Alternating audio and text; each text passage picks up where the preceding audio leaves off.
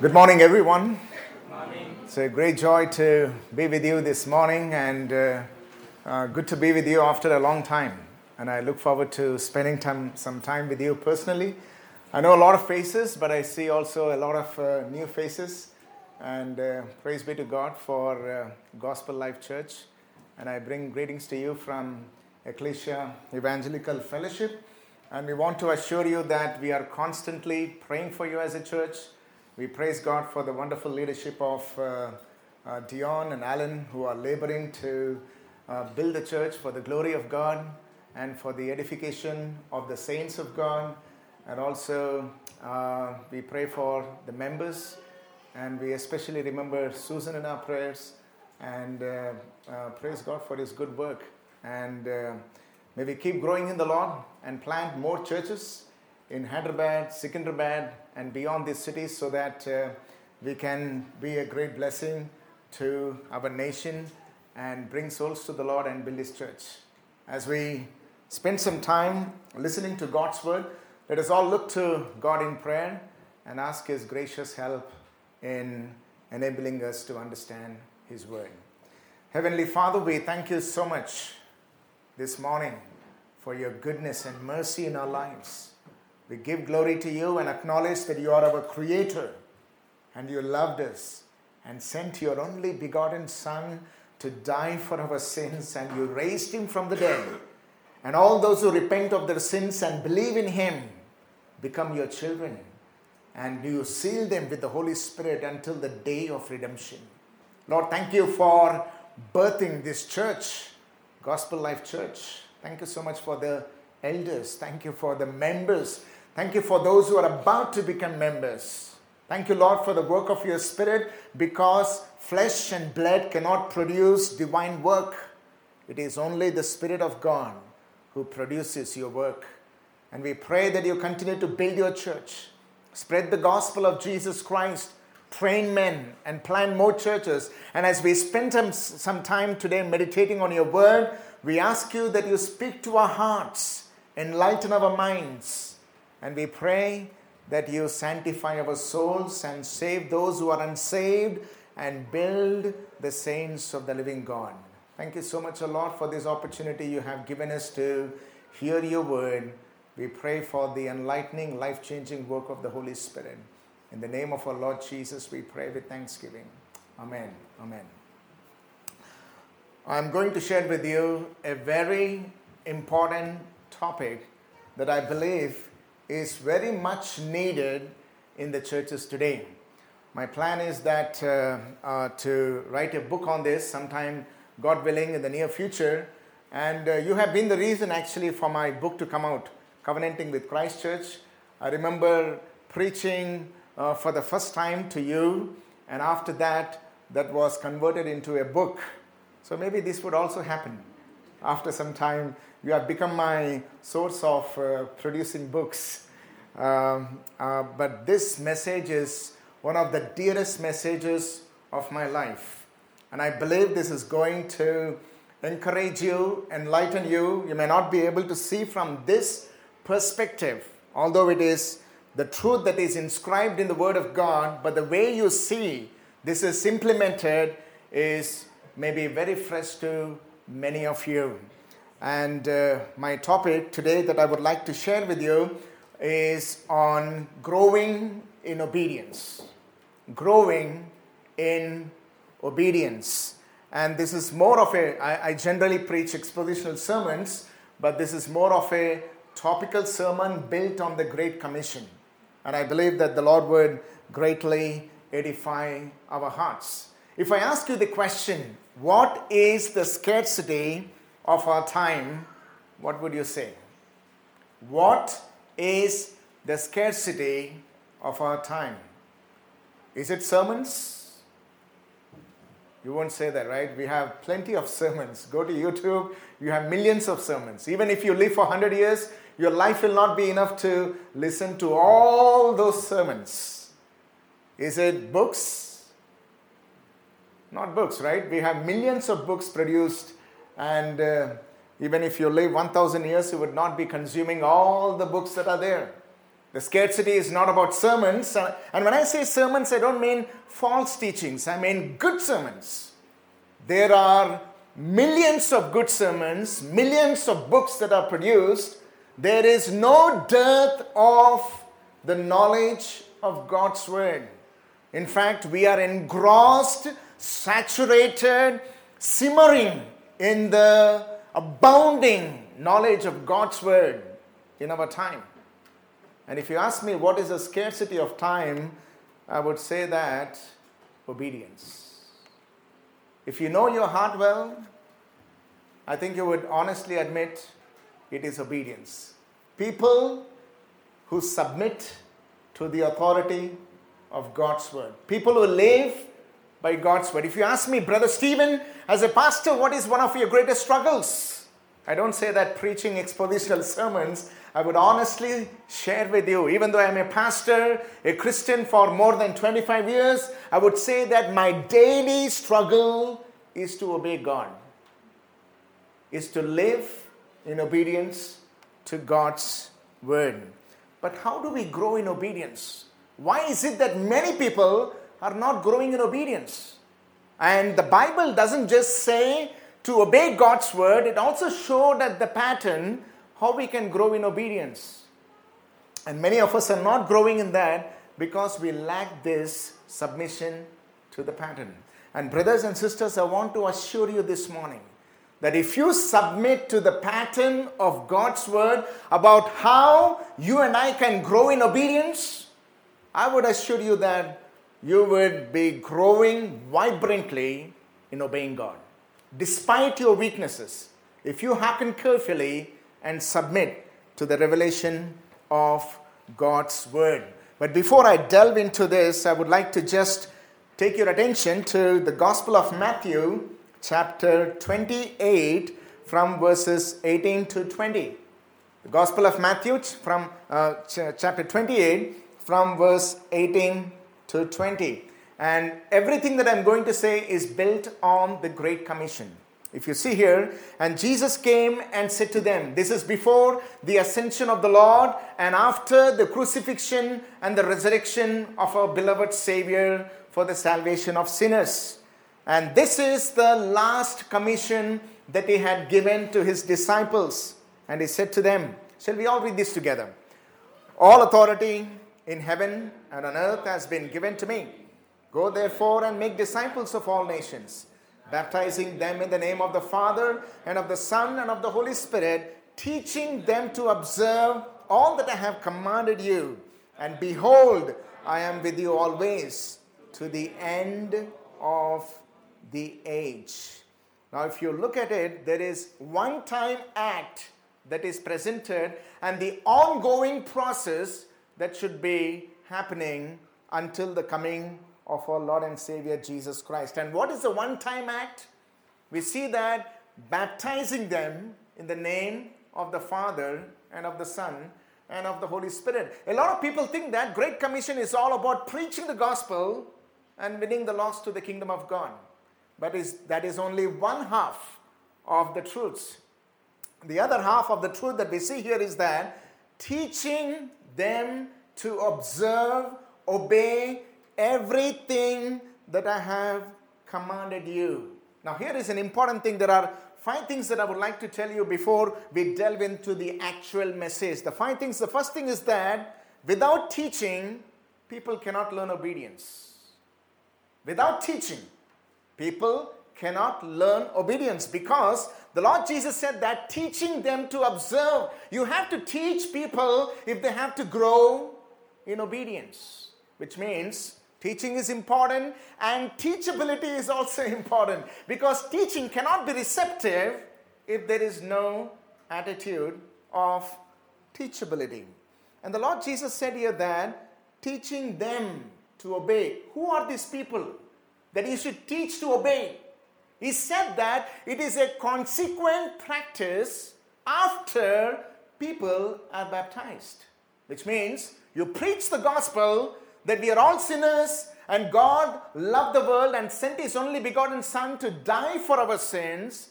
And because Jesus died for our sins and rose from the dead, we are delivered from the bondage of sin and have been set free to walk in obedience to God's word. It is to those people you teach them obedience.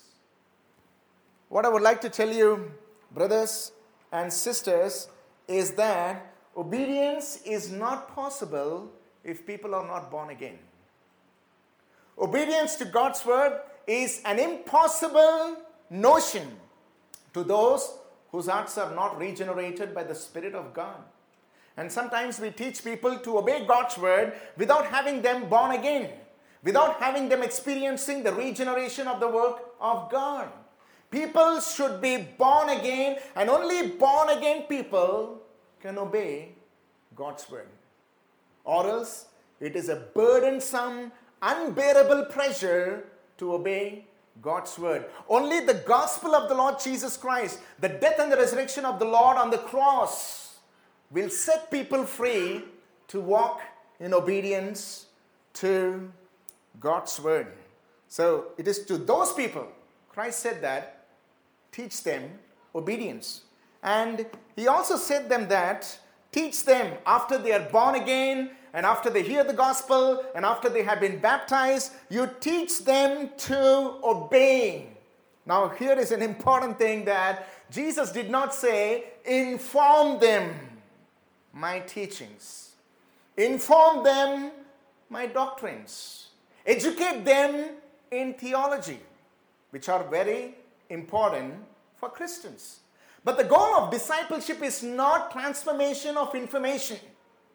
The goal of Great Commission is obedience.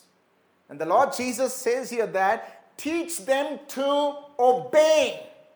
The goal of teaching, the goal of discipleship, the goal of the Lord Jesus Christ, the goal of the Great Commission is teaching people to walk in obedience to God's will. Now, this is what I would like to tell you what salvation is. Now, here is something, when I said this, some people are uh, uh, as if they are hearing for the first time, but that is what makes sense. When you hear what salvation is, when people think about salvation, they only think about, they have a very low understanding, right understanding, but a very low understanding of salvation. They think that salvation is all about forgiveness of sins, and then we have the hope of eternal life that we get into heaven. Now, brothers and sisters, there is no argument against it. It is true that salvation is forgiveness of sins and uh, you will get into heaven only because of the gospel of the Lord Jesus Christ. There is no argument against it. But we need to get deeper into what salvation is. Now, hear this carefully. What did sin do to us? Actually, what is sin? Sin is disobedience. Do you all agree with that? Sin is disobedience, sin is rebellion against God. Sin is walking against God's word. So, because we have sinned against God, people have been subjected to the wrath of God, condemnation of God, judgment of God because of sin. And why did Jesus come? Why did Jesus leave his heavenly glory? Why did he become a man and walked in flesh? And why did he take up the cross? Why did he take up our punishment? Why did he take up and consume the wrath of God on the cross? So that we would not just receive forgiveness, so that we would be freed from the bondage of sin, which means that we would be freed from living in disobedience to God and would walk freely in obedience to God. Now, if you ask me what is salvation, I tell that a lot of people only think about, oh, Jesus died for my sins so that I would get to heaven. That is true. But most essentially, salvation is freeing you from living a disobedient life to obedient unto God. That is what salvation is. When people think about losing salvation, I don't understand what they mean. You mean losing obedience? Salvation itself is a state of obedience to God. And we progressively grow in our obedience to God. We are not saved for, we are not saved by our own good works, but we are saved by the work of Christ so that we would walk in obedience to God's word. If we have this understanding what salvation is, You know why people are not serious about obedience? Because they think that salvation is only about forgiveness of sins and going to heaven. They do not have the understanding that salvation is living a life of freedom by obeying God, which we could not do because we were in the bondage of sin, but because Christ died on the cross and He set us free from the bondage of sin, now we can freely walk in obedience to God. And when we sin, despite being believers, Christ is our advocate. We can go to the Lord Jesus because forgiveness is never ending. It is never exhausted. We can go and ask God, Lord, forgive my sin and keep growing in obedience. Now, that is what the Lord Jesus said teach them to obey because I paid the price for their obedience. Now, hear this carefully, brothers and sisters. Hear this carefully. Jesus did not just die for your sins, He also died for your obedience. Jesus did not just die for your sins, He also died for your obedience. What does it mean? He died so that only through the cross you would live an obedient life. Only through the finished work of Christ on the cross that you will submit to God's word. So please don't have just the one half of the truth that only sin, but also for my obedience. The fourth thing that we see here in this great commission is that he said that teach them to obey everything. There are no multiple choices. Okay, there are 10 commandments here.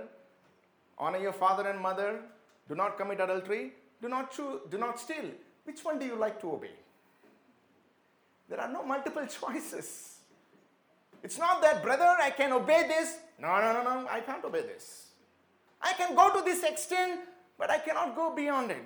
Jesus said that teach them to obey everything. Obedience to God is without reservations. Obedience to God is without personal choices. If we believe in the Lord Jesus Christ, it is to obey Him in everything, not in certain aspects that is convenient for us. And that is possible because Jesus died for my obedience. And finally, he said that teach them to obey all I have commanded you. What is the basis on which your obedience is built? What is the standard that you have to obey? It's not the culture, it's not personal opinions, it's not the traditions. Jesus said, Everything that I have commanded.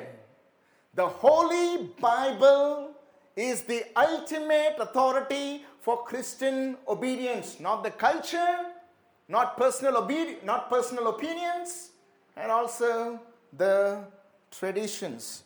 So all our obedience should be built on the word of God, which is very important.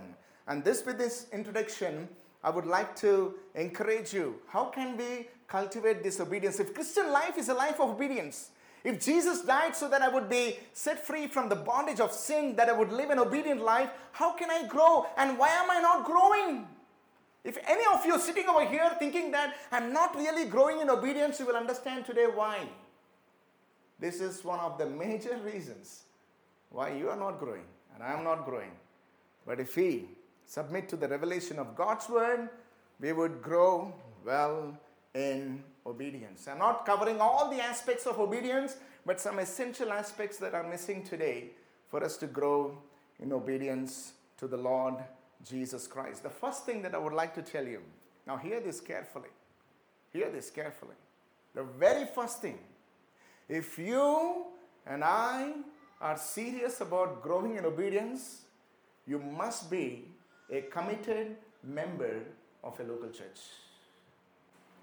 Now, why am I saying this? Because when Jesus said to them to baptize people and teach them to obey everything that I have commanded you, in which context obedience happen, uh, baptism happens? It happens in the context of the local church. Where do people hear continuous teaching so that they can learn obedience? It happens in the context of the local church. Now, Jesus didn't tell them to go and plant churches. But he said something before he gave the Great Commission. He said that I will build my church. And then he tells them, This is my commission to you, baptize people and teach them to obey everything that I have commanded. And the book of Acts is an example of how the apostles of the Lord Jesus carried out the great commission of the Lord Jesus Christ. How did the apostles of the Lord Jesus Christ carry out the great commission? The book of Acts is an example for us. What did they do? They planted churches and disciple the people in the context of the local churches. For example, I would like to show you two scriptures here. We all of us know that in Acts chapter 2, the Spirit of the Lord came upon the disciples who were praying and they were filled with the Holy Spirit. They spoke in tongues, and Peter stood up and gave a fantastic, uncompromising, solid gospel of the Lord Jesus Christ. And right after he preached the gospel and gave them the command to repent and believe in the Lord Jesus Christ, we see a miraculous conversion. How many people got converted? About 3,000 people. And we see that in verse 41. Now turn your Bibles to just look at Acts chapter 2, verse 41. When Peter preached the gospel, and so those who received his word were baptized. Those who were born again, those who experienced the life changing work of the Spirit of God through the gospel of Christ were baptized, and they were added that day about 3,000 souls. Now, a lot of people put a full stop there, they don't go beyond that. You know, immediately what? Sometimes when you read the Bible, be careful of the sections. Okay, that is done by the Bible translators and also by the publishers of the Bible. But when it was written, it was written one thing after the other, one verse after the other. In fact, there were no verse divisions and section divisions. It was completely compact book written. But if you see verse 42, right after 41, what did they do? What did the saved believers do right after they were converted? Verse 42. Shall we all read together? And they, now observe the word they. Who were they? About 3,000 people who were converted. What happened?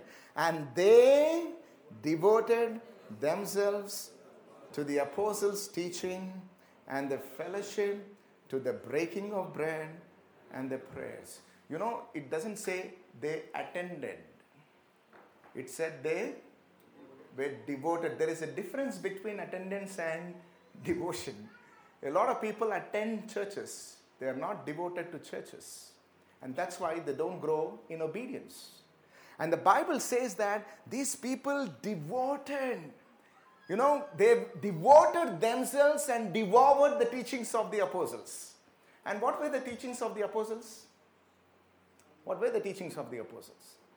Christ's teachings. They didn't teach something that Christ did not teach. Now, listen carefully.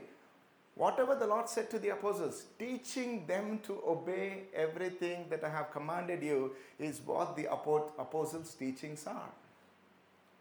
And they taught them to obey everything Christ commanded. And these people devoted as a community to teachings, to fellowship, to prayers, to the breaking of the bread. That's how they grew in obedience. I cannot imagine my Christian living apart from living in the context of a local community. That is not possible. So many people are living their wild Christian life in our generation today is because they are not devoted to a local church. And, brothers and sisters, I'm telling you, if you want to submit not only to the commandment but also to the pattern of God's revelation of how we would grow in obedience, you must be devoted to Christ's church. And I'll tell you more why you should be committed to Christ's church. You also see in Acts chapter 11, verse 25. Acts chapter 11, verse 26. This is after the birth of the Antioch church. It says here that it says here that Acts 11, 26. Shall we all read this together?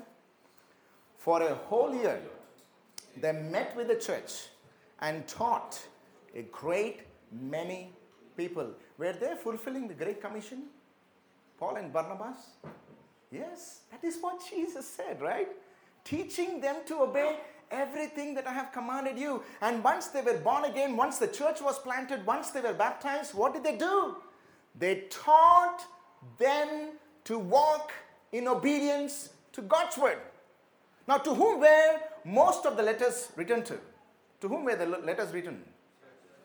To the church. Imagine people who were not part of the churches, would, would they have received how to live in obedience to God's word?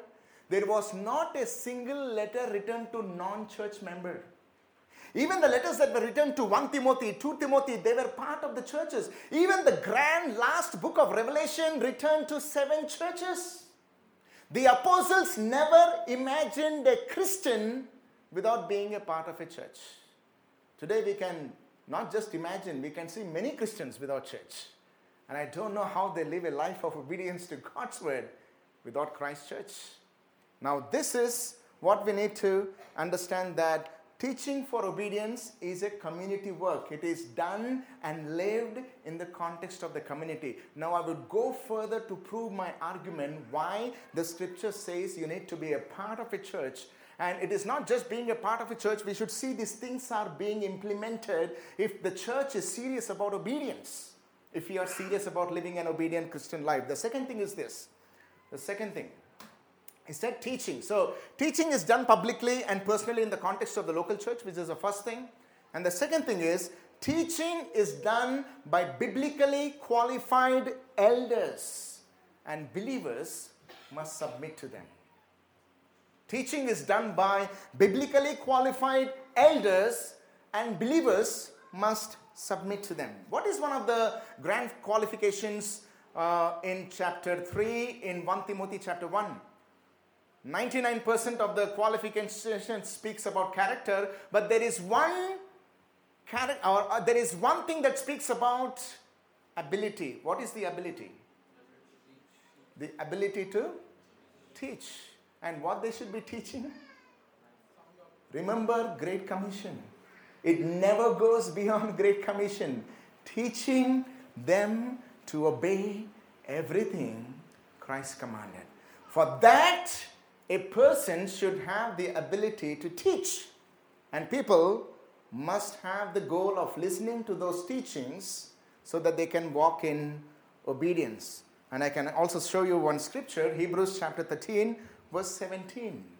Hebrews chapter 17, uh, chapter 13, verse 17. Shall we all read this together? This is very important in order for us to grow in obedience to God's word. It says here in verse 17. Shall we all read this together?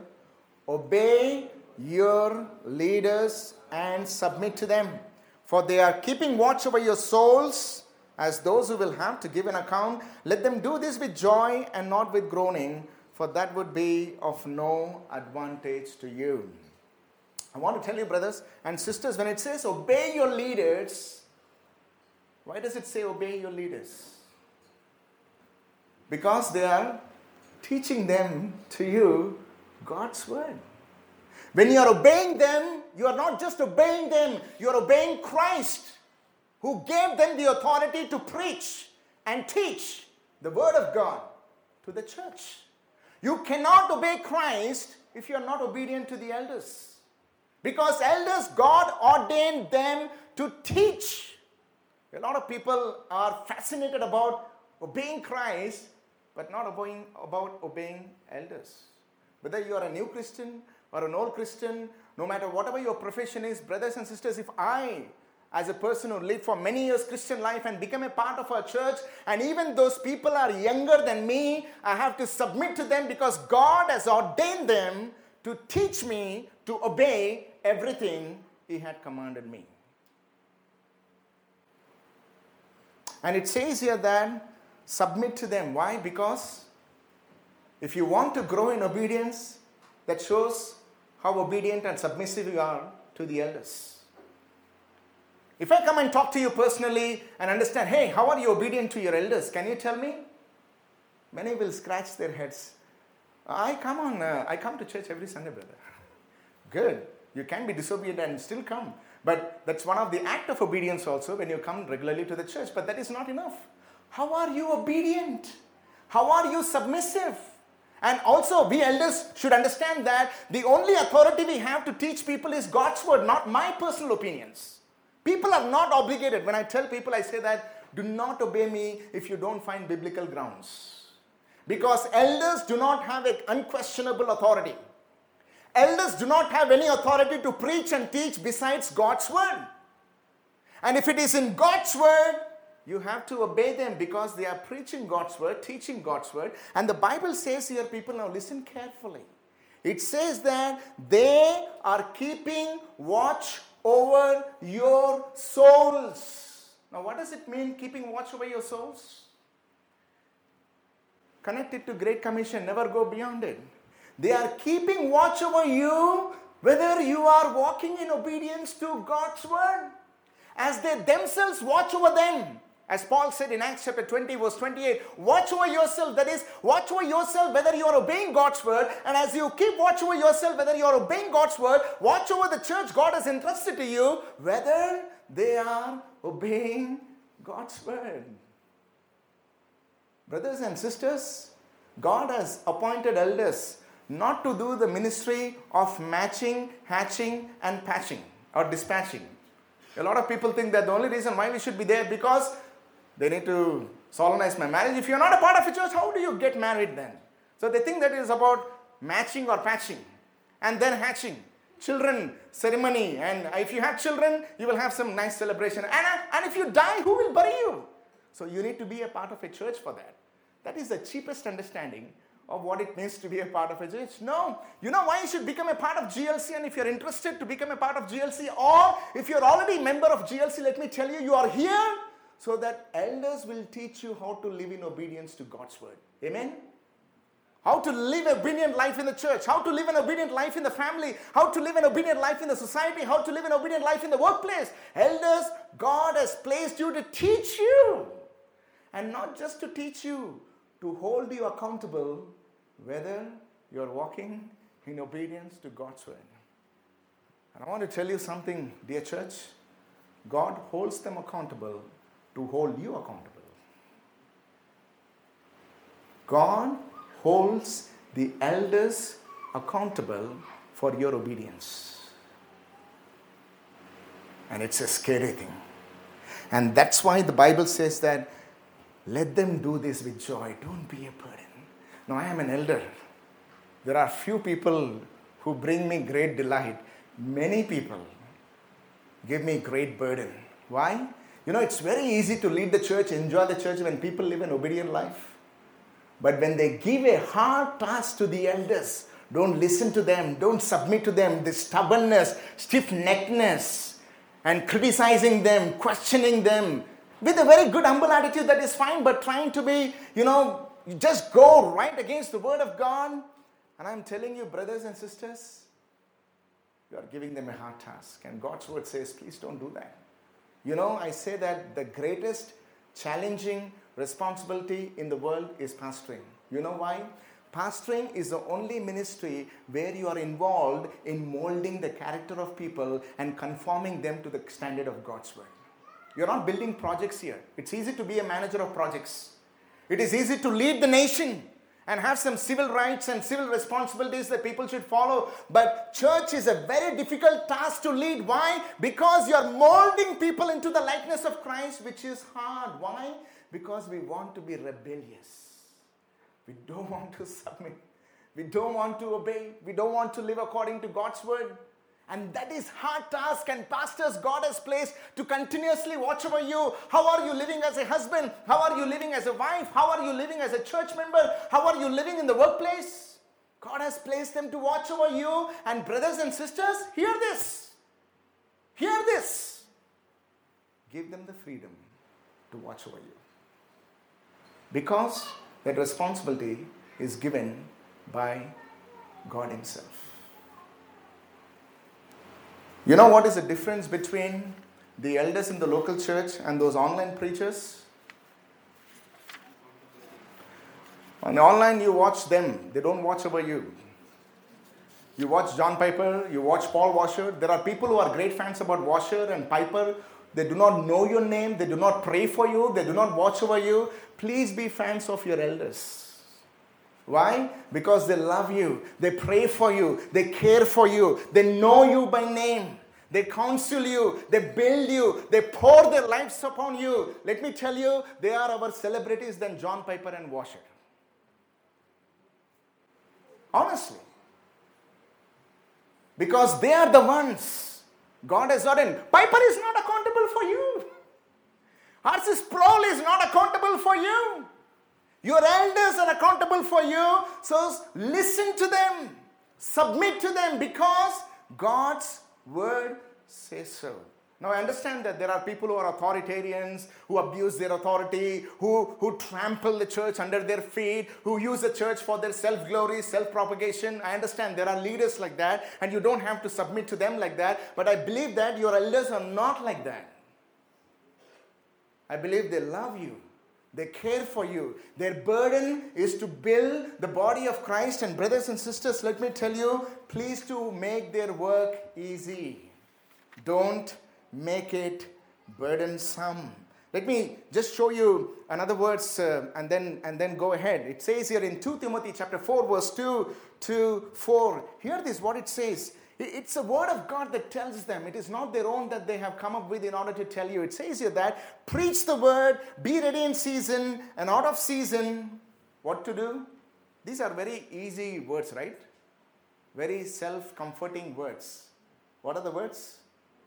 Reprove, rebuke, exhort. These are very good words to hear and feel the comfort of the Spirit of God, right? No. These are hurting to our egos is self built up egos. And the Bible tells that reprove, rebuke, exhort, but with complete patience, with love, with compassion and teaching. For the time is coming when people will not endure sound teaching. What is sound teaching? Teaching them to obey everything that I have commanded you. People are not interested in obedience. People are not interested in leaders who reprove them, who correct them, who exhort them. They don't want such leaders. In fact, they may call them legalists, authoritarians also, as sometimes, because they don't like obedience. And what kind of preachers they want, pastors they want, elders they want? Because they have itching ears, they will accumulate for themselves teachers. Now, see what it says to suit their own passions. They want elders to congratulate their selfish living. They want pastors to applaud their pursuit of building their own kingdom, how to live a successful life, how to be prosperous in this world, how to earn wealth, how to have a healthy life, how to build your life. It's all about you. To suit their own passions, which means what? People who follow their own wishes and not interested in obedience to God's word, they want such pastors. And if you are such a pastor, they say that ah, this church is not giving me the freedom to live a life, a free floated Christian life. This is not suitable for me. I should go to a church where you are lost in the crowd and nobody holds you accountable, nobody watches over you, so that nobody can question me and nobody knows me and nobody can hold me accountable. Such are the churches that many people want. They don't want to go to churches where they are held accountable. And I, I don't know. Some of you may leave this church. I'm not prophesying. That is a fact. Some of you may leave this church. You know why? To find a church that suits your own passions.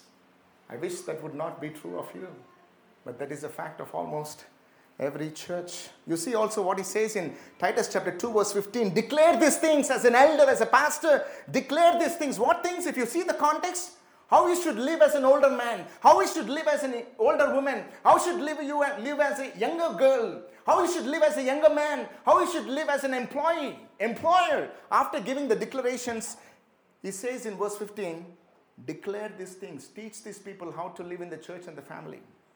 And you know what it says here? Rebuke with all authority. Let no one disregard you. Now, what does rebuke mean? Expose the sins in people's lives.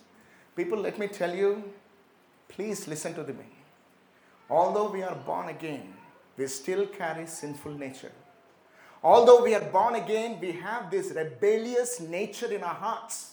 Although we are born again, there is a nature within us which doesn't want to obey God's word. And I'm telling you, if you are serious to grow in obedience, go to your elders and tell them, brother, I give you complete freedom and authority to correct me, rebuke me, exhort me, hold me accountable because I am serious to live and obey God.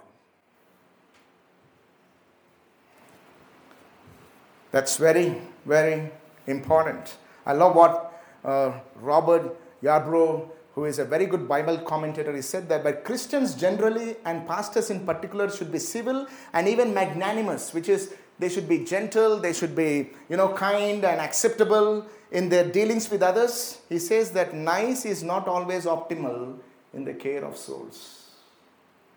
We are not called, brothers and sisters, to be nice with you. We are called to help you live in obedience to God's word. You know, based on the scriptures, you know why people are not growing in obedience? There are two reasons I say that. First is that shepherds and elders are not courageous and courteous to confront people.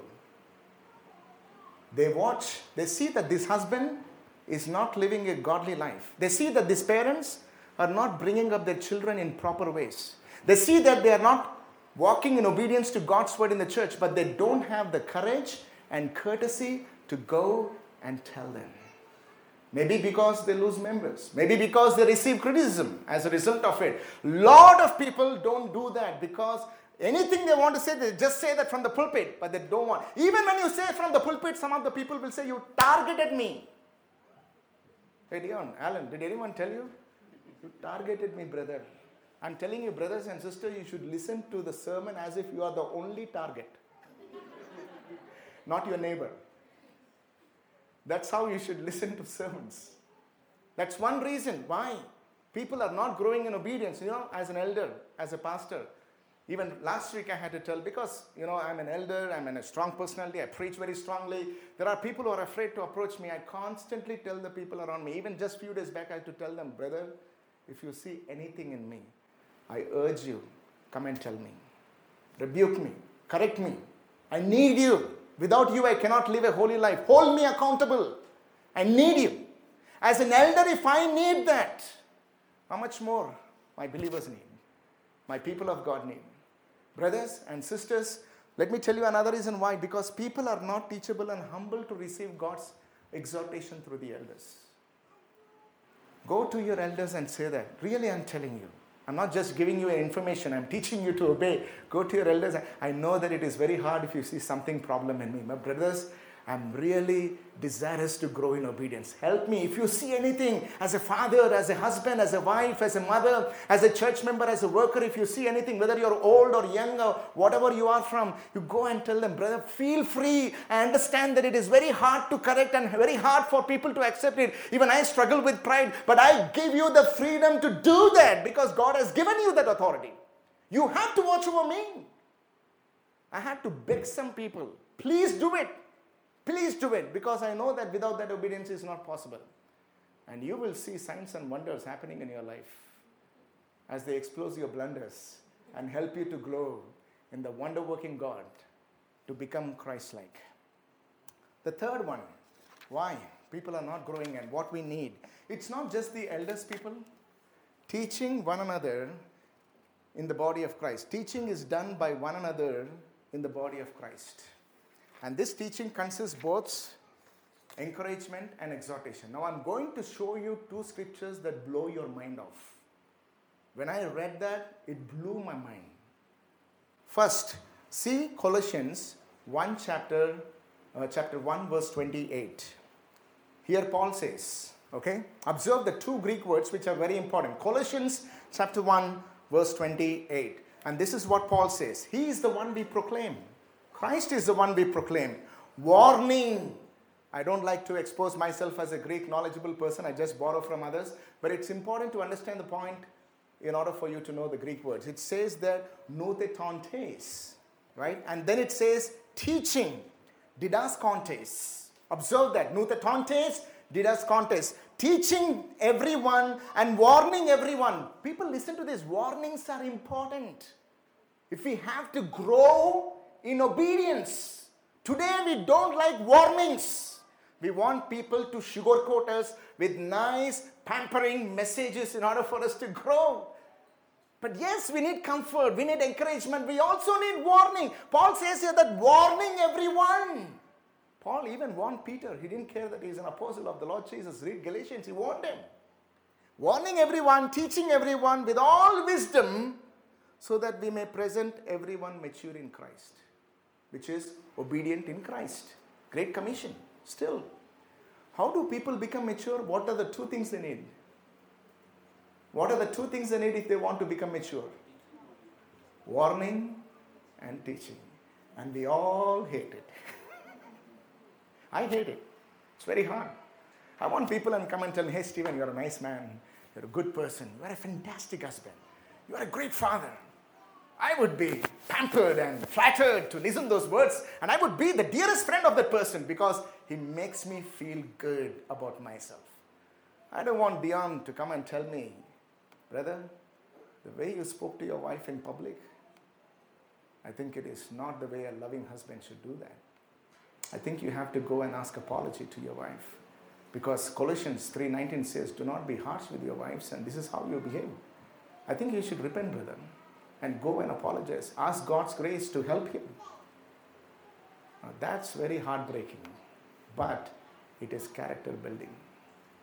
Warning, teaching everyone to present to present everyone mature in Christ. Now here is a mind-blowing verse. Paul says to present everyone, I'm warning and teaching. And he and he says in Colossians 3:16 to all believers, not just to elders to all believers. You see what it says in 316. Shall we all read this together? Let the word of Christ dwell in you richly with all wisdom as you teach didas contes and admonish nuthetontes one another with all wisdom. See, Paul says, warning everyone, teaching everyone with all wisdom to present everyone mature in Christ. And he says it's not just my responsibility. Brothers and sisters, you have to do it. In fact, I tell people that a lot of people are very nice before me because I'm an elder. They show their true nature to themselves when they are in relationship with one another. And I say that more than elders, maybe believers can help one another to grow more in obedience because that's where you are natural. And he says here that as you teach and admonish one another, with all wisdom. What are they doing? They are teaching and warning, and this says that make sure that you are not filled with personal opinions, cultural inclinations, but with the word of Christ. And you need to do that with wisdom, not with aggression, not with harshness, not with impulse, but with the wisdom of God what to speak, how to speak, how to help this person. Why? To help people to grow towards maturity. People, you know what is a healthy church? It's not just expositional preaching, it's not just breaking of the bread prayers. And let me tell you, the hardest thing in the local church to follow above all commandments and implications of the gospel, you know what is that?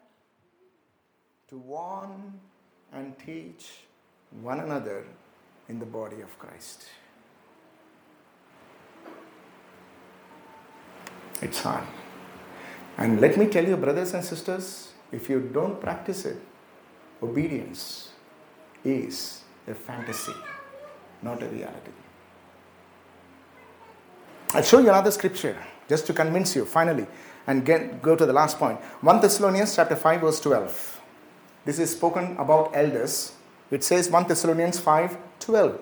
Now we ask you, brothers, to respect those, speaking about shepherds, the noun is not used, but the pronoun is used, and it is obvious to us that this is speaking about elders and leaders to respect those who work tirelessly among you, care for you in the Lord, and instruct you. What is the word that you see here again?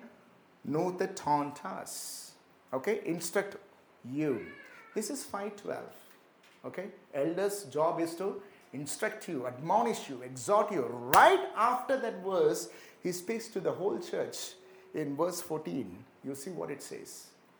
Shall we all read this together? Now we appeal to you, brothers, admonish what exactly the elders are doing, the leaders are doing in the congregation. He says to them, admonish the disorderly, those who go off from the ways of the Lord those who live a life that bring disgrace to the name of God and disgrace to the church, those who do not walk in obedience to all that Christ has commanded in the Great Commission. If you see those people, admonish them. And then it says, Comfort the discouraged, help the weak, and be patient with all. You know why believers are not growing in obedience? Why you and I are not growing in obedience? You know why? Two reasons. First, we don't have a humble spirit to receive exhortation and admonishment from one another. You know, we all are qualified and attain the degree of PhD as lawyers. The inner lawyer, isn't it? We all, what does a lawyer do? Always justify the client, isn't it? And that's why the inner lawyer comes. Whenever somebody tells, immediately the inner lawyer comes, and what do we do? Justify ourselves.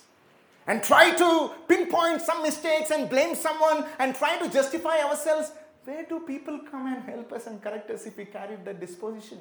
And let me tell you, even if people are wrong and still come and tell you with a good attitude, with a wonderful spirit, still listen to them. I often tell people one thing, and this is what I have learned also. Please, please do not lose people who have the guts to tell on your face where you should change because you seldom, seldom find them. Seldom find them. Such people. There are a lot of people who think evil about you, think, but they will never tell you. There are a lot of people who speak evil about you, backside, backbite. They never tell you. Very few people come and tell you, hey, brother and sister, I think this is where you have to change, and we lose them. What fools we are. They are treasures, people. They are gems. They are your real caretakers. They are your real friends. Don't lose them. And in a close relationship, I often encourage people please tell one another, hey, we are very free and you may observe in me sometimes you know for the first time when i travel with people when i come and say that i think you have seen the real stephen david now you have anything to speak about me? I would love to listen to that. Give people the freedom constantly. Come on tell me. Alan was so kind and he's so loving. Recently he came and gave me a very solid rebuke. We were eating together and said anna i wanted to tell you and he's and, and I will never forget. I don't know what he appreciated in the past, that correction I would never forget in my life. Because that has helped me to grow in the likeness of the Lord Jesus Christ. We need people, don't lose them. In fact, encourage people. Encourage. That is true friendship, people. Where you, our fellowships have become more like Paul says, pub ship. You know what pub ship is? What people talk in the pubs about sports and news and politics and about fun and entertainment. That is how our fellowships have become. We talk about all kinds of things except sanctification. And we say it's a Christian fellowship. We had a lot of fun. Sometimes, you know, I don't want to be in fellowship. You know why? It is only fun and entertainment. Even I failed in that. It is not helping me to become like Christ. It is not helping me to grow in sanctification. Brothers and sisters, this is the word of God that says, admonish one another, exhort one another, build each other up. I'll just show one more final word and then go to the final point. Please bear with me. Uh, uh, Hebrews chapter 3, verse 12 and 13. I just have 10 minutes and I'll try to close in that. Hebrews chapter 3, verse 12 and 13. Now, hear this carefully the power of sin and the power of fellowship. Right? Shall we all read this together? Take care, brothers, lest there be any of you an evil, unbelieving heart leading you to fall away from the living God. But exhort one another every day as long as it is called today, that none of you may be hardened by the deceitfulness of sin. What do you realize in these words about the power of sin? It hardens the heart, it deceives people. That's the power of sin. And what is the power of fellowship? It says that exhort one another every day, not one man over others, not just elders and leaders. Some people think, you know, who appointed you as a pastor to come and tell me all these things? God has appointed it. We are even shepherds of one another who care for one another. God has given the authority. You have no authority to tell them. You have no authority when God gave the authority. And it says that exhort one another every day so that, you know why we are not growing in obedience? This is not happening. And it doesn't say exhort one another maybe once in a while or occasionally, every day. This should be the constant activity. This is one reason I'd say that you should be geographically proximate to the local church. You know why? Because attending service just once in a while is not, it's, it's not helpful. I, I strongly encourage people, stay close to the local church so that your life is exposed. If you spend two hours here every Sunday and just disappear and come again every two hours Sunday, nothing will happen in your life. When you spend time together and engage, then the trouble will come. I tell people that. If you are a nice person and people are nice to you, if you have no problem, it is not because you are a loving person and a mature person. It is because you are not in close relationship with one another. Any relationship that is, many people have a romantic relationship rather than a committed relationship. Romantic relationship, all of us know how it will be before marriage heaven and earth. Isn't it? The only thing that you see is good because you never lived under one shelter. You meet once in a while and you are fascinated by spending that little time with one another. That romantic relationship. But once you get married and live together under one shelter, if I had known this, I might have made a choice of another person. Many people, if you interview that after five years of marriage, hey, be honest. Would you like to marry the same person given a chance again? Very few people will tell. Very few people will tell. Yes, most of the people, ah, it's a relief if I find another person. But after five years, same thing will happen. They will never find a person with whom they are satisfied. Because you understand what it means to live together as a committed relationship. I'm telling you, brothers and sisters, in church life, many people want a romantic relationship. Come on, Sunday. Spend time for some time. Have that romantic fellowship. Hallelujah. Praise the Lord. Ah, so good, brother. I'm so encouraged. And when you come into a committed relationship, there will be conflicts, there will be offenses, there will be exposures of weaknesses. My goodness, I never knew that. This is such a uh, ugly guy, sinner. I thought he's an angel. Come and spend time with Stephen David. Alan knows me very well. the one who has the guts to bear me is my true friend. Not the one who speaks behind my butts. Brothers and sisters, Get close to one another. And I'm telling you, you can help one another a lot to become obedient. Let me tell you, I'm making a grand statement. I'm not ashamed of it. God has given you the church to help you live an obedient life. Not to have a good service. Oh, I felt the presence of God today in the church while singing this song. All about feeling the presence of God. Praise God for the presence of God. Have you become Christ-like? That's what matters. God is here not to, you know, trigger and stimulate and entertain our feelings about feeling good. He is there to offend you so that you can become Christ-like. And that's the God of holiness. Finally, I'm preaching again. Finally, the fourth one. What is the first thing that I say? If you want to grow in obedience, you need to be a committed member of a local church. And second, if you want to grow in obedience, obey and submit to your elders.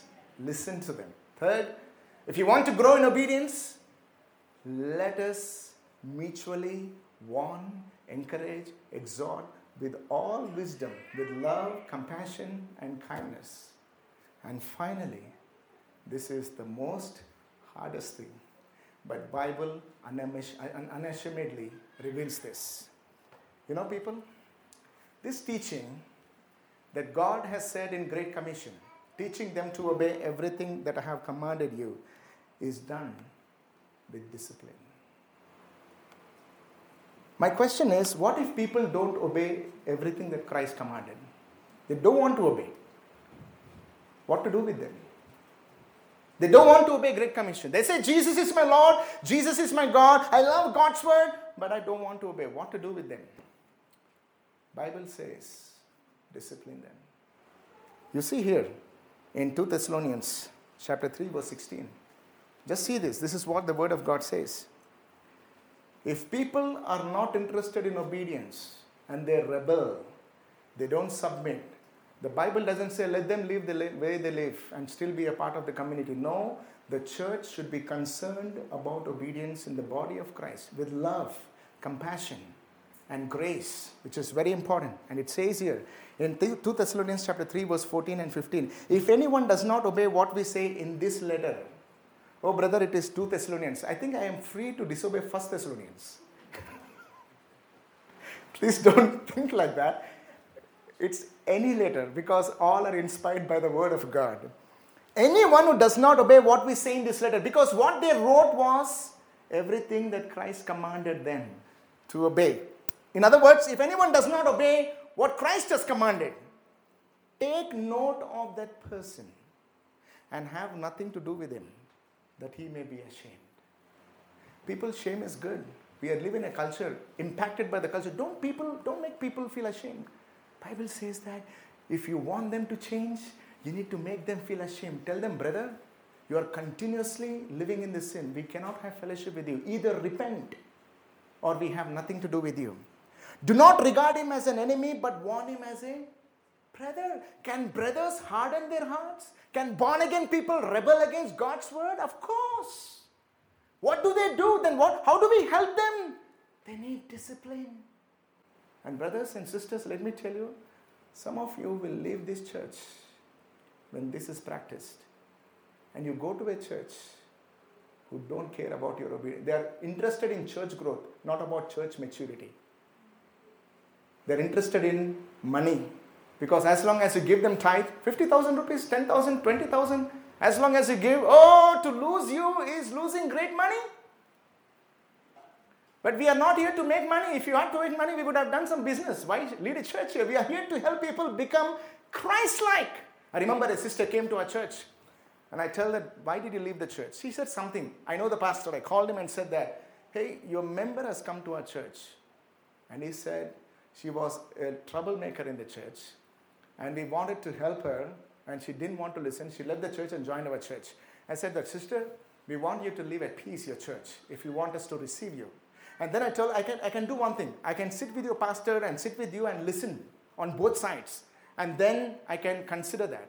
Then I sat with her pastor and sat with her, and I saw that she is very rebellious the way she was speaking. He was kind, it was reasonable, but she was not submissive. Then I told her, Sister, I'm sorry. We can only accept you in our church if you come on peaceful grounds. She left us, joined a church where she is being used mightily by the Lord in their words. Hallelujah.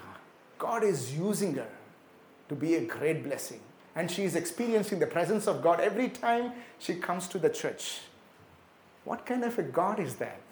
I don't see such God in my Bible who makes people feel good. He is there to make people grow in obedience. And, brothers and sisters, church discipline is something people don't practice it. I want to write a book, How to Lose Members. I'm just kidding. Bring discipline, you lose it. Because they don't want a church where discipline is there. And people, let me tell you, if you want to grow in obedience, you should understand that our nature is sinful and sometimes we rebel and we should be submissive to discipline. I'm telling you, some of the best Christ like people in the church were those people who embraced discipline. And today, they are super Christians. They might have left just because of discipline, but they accepted it, they bore it, they embraced it, and today they are Christ like. If they have left us, they might have continued in their rebellion. Maybe God might have changed in some other sense. I believe in sovereignty of God. You see this, Galatians chapter 6, verse 1. It says, Brothers, if anyone is caught in transgression, what should he do? You who are spiritual should ignore them and let them live in sin. Does it say that? Any sin, it doesn't say that major sin. Any sin that you see, please seek restoration. Seek restoration. If you love your brother and sister, don't ignore sin in each other's lives. This is very, very serious. 1 Corinthians chapter 5, verse 9 says following. Hear this carefully. I wrote you in my letter not to associate with sexually immoral people, not at all meaning the sexually immoral of this world or the greedy and swindlers or idolaters, since then you would need to go out of the world. But now I am writing to you not to associate with anyone who bears the name of the brother if he is guilty of sexual immorality or greed, or an idolater, reviler, drunkard, or swindler, not even to eat with such a one. Is this love? This only is love. Not the so called worldly tolerance. The godly discipline of Christians to help them grow in obedience, and it tears our heart. It grieves us to do so. But we do it to help our brother and sister. But what I have to do with judging outsiders? Is it not those inside the church whom you are to judge? God judges those outside. purge the evil person from among you. Discipline is required. There are some people who were addicted to porn in our church. We had to tell them if you continue to do so, we are willing to help you. The first thing is you may have to confess to the deacons. Second thing is mentors. If you stubbornly do that, you may have to confess before the whole church. Most of the people were obedient, and today they are out of it. There were people who were sleeping with others, living in premarital sex. We had to discipline them. They didn't leave the church. They understood, I, I need this discipline. Today, superb. But very few people submit to that. Many people don't want such churches, but I'm telling you, if you are serious about obedience, love discipline. If children need discipline and parents should discipline children, then we, as babes and even sometimes mature Christians, we need discipline to grow in the Lord, but it should be done with love and grace. This also means even elders need discipline. Even I. If I am stubborn and disobedient, I need to be disciplined. 1 Timothy chapter 5 verse 19 20 says that do not admit a charge against an elder except on the, on, on the evidence of two or three witnesses. Now he see what it says.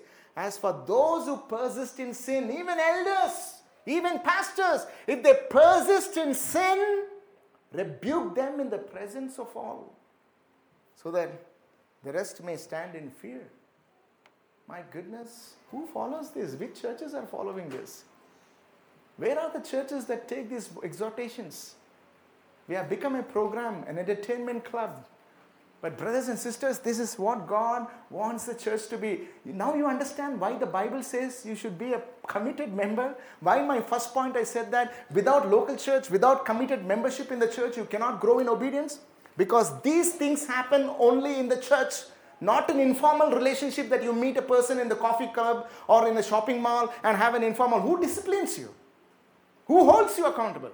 We need such communities, and such communities are healthy to help us grow in obedience to God's word. And let me tell you, brothers and sisters, this is only possible to live this way only when we experience the life transforming power of the gospel of the Lord Jesus Christ. And if there is anyone here who is just coming to church but not have come to Christ, who are listening to the word but have not submitted to the gospel of the Lord Jesus, I want to tell you that Jesus loved us. He gave his life for us. He shed his every drop of the blood. He allowed his body to be plowed and he laid his life on the cross so that he would deliver us from this sin and disobedience and rebellion because we could not do ourselves. We cannot live in obedient love ourselves. For this reason, Jesus died. You know, sometimes when I battle with sin, I just say that Jesus, you died for this sin. You died for this sin. You died for my sin. I cannot live an obedient life. You died. You paid the price. Deliver me, O Lord. Because I know that I am I'm helpless. I don't have the power. Only the power of Christ's redemption on the cross can set me free to live an obedient life. There is anyone here? May I ask you this afternoon to repent of your sin and believe in this glorious gospel to set you free from disobedience and walk in freedom. And I'm telling you, brothers and sisters, there is so much of exceeding, overwhelming joy in walking in obedience to God. Sin is a curse, it is burdensome, it ruins us. And it's not just those who are unbelievers. For believers, we never cross the cross.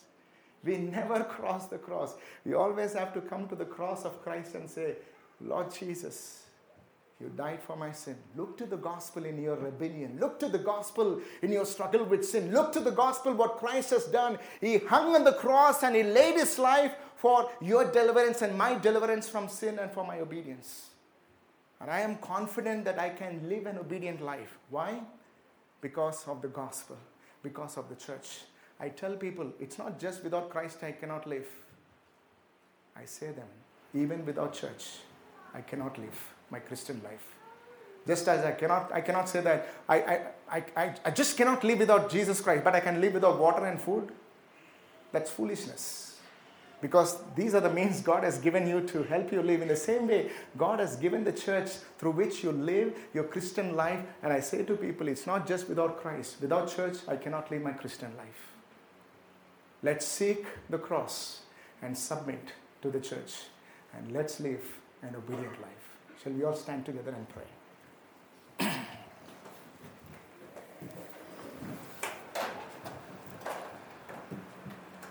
Heavenly Father, we are so grateful to you for the gospel. Thank you so much, O Lord, that you loved and deserved, unworthy, wrath-worthy Christians, uh, uh people, and you sent your Son to die for people like us.